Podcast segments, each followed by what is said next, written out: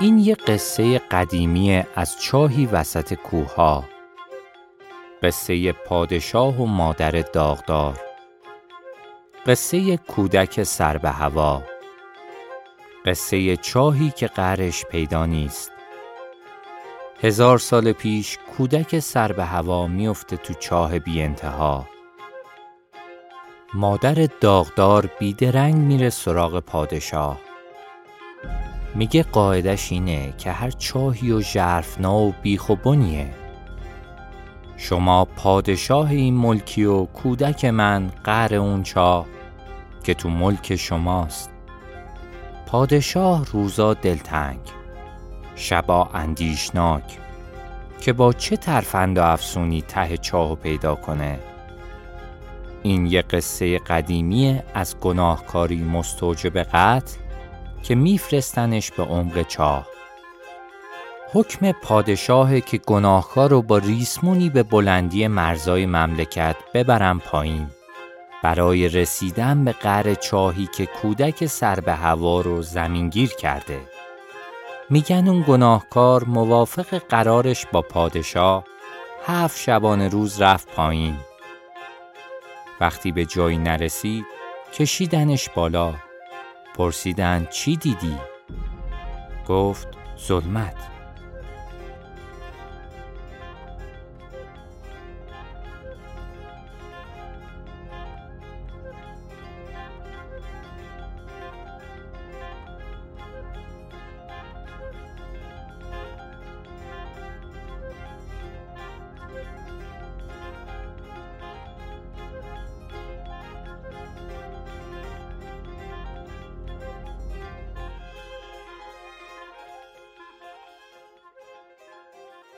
سلام دوستان من مهراد بازگر هستم. شما به هشتمین اپیزود از فصل اول پادکست من گوش می‌دید. توی این فصل رمان متوری رو می‌خونم که نوشته خودمه. اگر اپیزود قبلی رو شنیده باشید با خبرید که حسن روشندل شیخ شوراب جمعه شب بعد از هفت سال انزوا مجلس داره. زمان رکن مهم این مجلسه. شیخ که هفت سال بین مردم نبوده می‌خواد مجلسشو در بحبوحه شورش شورابیا علیه جبارخان برگزار کنه. اما مهمتر از رکن زمان رکن مکانه. یعنی جایی که شیخ قرارشو با همنشینای خودش گذاشته. چاه متوری. این اپیزود از متوری میگم و قصه ای که از این چاه یه نماد بومی ساخته. اما قبل از ادامه بخشی از قسمت قبلی داستان رو به یادتون میارم. جایی که آهو از سراب بیابون ظاهر میشه داوطلبانه خودش رو پای شیخ میندازه و سماجت می‌کنه که قربانیش کنند. این فضا الهام گرفته از حکایتی در کتاب اسرار و توحید که هم داستان جذابی داره هم فضای اجتماعی اهل تصوف و با جزئیات ترسیم می‌کنه. تا برسیم به متوری اصل این حکایت کوتاه و براتون می‌خونم. در میهنه جماعت صوفیان را چند روز بود که گوشت نبود. یک هفته زیادت بگذشت که حسن معدب را گوشت به دست نیامد و جمع را تقاضای گوشت می بود و ظاهر نمی کردند. روزی شیخ ما برخاست و جمع در خدمت او برفتند. تا از دروازه راه مرو بیرون شد و بر بالای زغل شد که بر سر بیابان مرو است. و به هر وقت که شیخ ما را قبضی بودی آنجا رفتی. چون شیخ برام بالا شد به ایستاد و ساعتی توقف کرد. آهویی از صحرا پدید آمد و روی سوی شیخ و جمع نهاد و می آمد تا پیش شیخ و در زمین افتاد و برمیگشت و شیخ را آب از چشم می دوید و می گفت نباید نباید و آن آهوک همچنان در پیش شیخ در خاک میگشت. پس شیخ رو به جمع کرد. گفت دانید که این آهو چه می‌گوید؟ می‌گوید آمدم تا خود را فدای اصحابنا کنم تا فراغت دل شما حاصل شود. و ما می‌گوییم نباید که فرزندان داری. او الهاه می کند شیخ بسیار بگریست و اصحابنا بسیار بگریستند و نعره ها زدند و حالت ها رفت. و آن آهو همچنان در خاک می گشت. پس شیخ حسن معدب را اشارت کرد و گفت او را به دکان سعید قصاب برو بگوی به کاردی تیز و به سنت این آهوک را بسمل کن و امشب صوفیان را چیزی بساز. حسن چنان که اشارت شیخ بود بکرد و آن شب جماعت از گوشت آن آهو بیاسودند. دمتون گرم که به پادکست من گوش می‌دید. امیدوارم از ادامه رمان متوری لذت ببرید.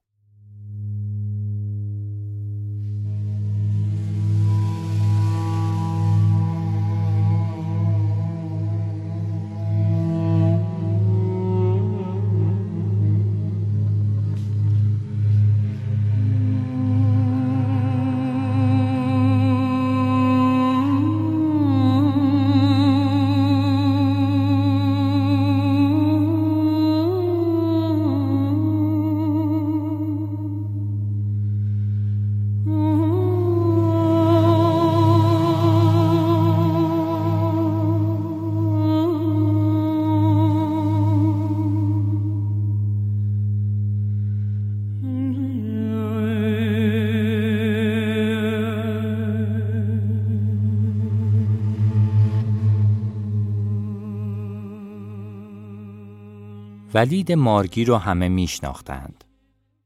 پیرمردای شوراب بچه که بودم با چشمای خودشون دیده بودنش. اون زهرگیر سال خورده بیابونای مرز هر شب سی سال آخر عمرش رفته بود پای چاه متوری خون گریسته بود. قبلش ولید مارگیر کسی نبود. یکی بود مثل باقی آدمای دنیا. نه علکی وقتش خوش می‌شد نه بی خودی می‌زد زیر گریه. نه اهل ذوق بود نه اهل مکاشفه. آدمی که زهر قتال مار بیابون مثل رگ گردن نزدیکشه قرار نیست که پاسبون دلش باشه. ولید مارگیر یه شبه رفت توی وادی دیگه. اون روز بیست تا بیشتر کبرای توفپاش گرفته بود. از کله سهر زده بود بیرون. سوراخی نمونده بود تو بیابون که دستشو تا کتف نکرده باشه توش. اونایی که دیده بودنش تعریف می‌کنن که اون مارباز جسور دم کبرا رو می‌گرفت و بیپروا از توی سوراخ میکشیدش بیرون. دستش اونقدر سری بود که تا مار بخواد بپیچه و سمشو از قده به نیش بفرسته با یه مش منگ شده بود رفته بود تو گونی. می‌گفتن نفرین مارا بلاگیرش کرده. اون شب ولید مارگیر برمیگشت خونه که نم زمین زیر قدماشو حس کرد. وسط اون برهود زمین نرم نشونه آب بود. مارگیر رد رطوبت گرفت. رسید به چاه متوری. شب بود و محتاب. مثل خواب. آب شیرین چشموار از حلقه چاه می جوشید. ولید مارگیر اون روزی و یادشه که از شورابیا هر کی ریسمونی تو خونش داشت آورده بود بیابون. تا زور طول کشیده بود که همه ریسمونا رو گره زده بودند به هم که بندازن تو چاه متوری و عمق اون حفره خشک رو پیدا کنند. ولید مارگیر دیده بود که تناب به قوت وزنی که بسته بودند سرش مثل طولانی ترین مار زمین خزیده بود و یه جوری بلعیده شده بود تو چاه که اگه صد برابرم درازتر بود هنوز نمی رسید تهش. ولید مارگیر چیزی رو که می‌دید باور نمی کرد. از قصه گوهای قدیمی شنیده بود که متوری هر صد سال یک بار فقط هفت دقیقه اون آب ظلمت خورده جادویی و از دل زمین میپاشه بیرون ولید مارگیر ناباور از اینکه سهم هفت دقیقه اون قرن نصیب شده رفت پای چاه. چه آب خنکی که از دیواره چاه سرریز بود. نور محتاب تابیده بود به آب.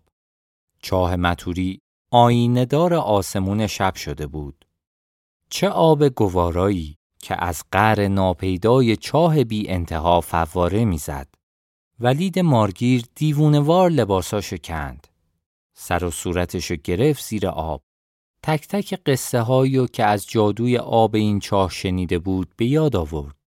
کسی نبود که از این آب خورده باشه و ورق زندگیش بر نگشته باشه. چوپون کور که بینا شده بود. پیرمرد صد ساله که جوون شده بود. ولید مارگیر تا تونست از اون آب خورد.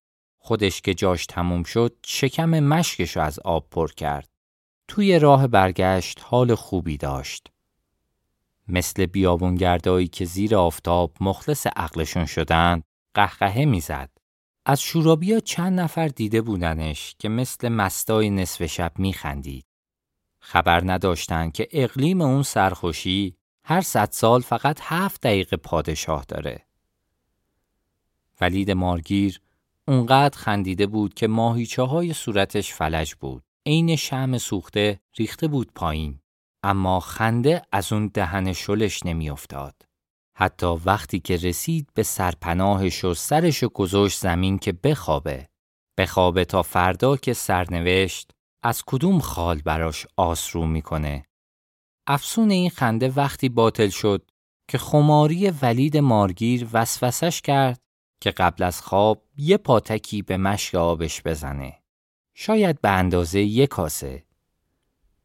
خاک کاسش رو فوت کرد. مشکش آورد. با مراقبت مبادا که یه قطره از آب حیف شه. اما وقتی مشک رو خالی کرد تو کاسه خون دید. خون کف کرده. گرم و تازه. مشک از دستش ول شد. خون راه افتاد. فریاد ولید مارگی رو خیلی شنیده بودند. دیده بودنش که بوغ سگ زده به راه بیابون. بدون اینکه حق گریه قوز پشتشو ول کنه. فردا قبل ظهر پیداش کرده بودند. پای چاه متوری، بیهوش و بیهواس، غرق برکه خون. اون شب اولش بود. ولید مارگیر تا موعد مرگش هر شب رفته بود پای چاه متوری خون گریه کرده بود. سال دیده های شوراب یادشونه. چه قطره های درشت آبداری که از پف پلکای مارگیر پیر می جوشید و محاسن سفیدشو سرخ می کرد.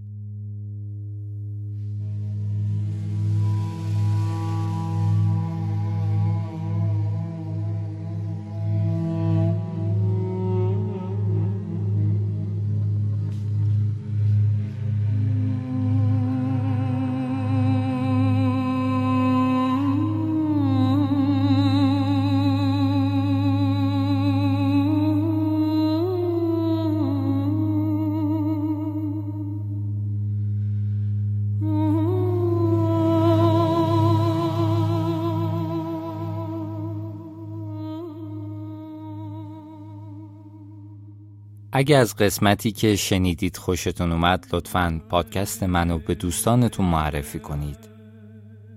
توی اپیزود بعدی برمیگردیم به مجلس شیخ حسن روشندل و شورش شوراب علیه جبار خان. عنوان موزیکی که پشت صدای من میشنوید شادو مگنت اثر مشترک لیسا جرارد و پیتر بورک است. بازم ممنون از همراهی شما. روزای خوبی رو براتون آرزو می‌کنم.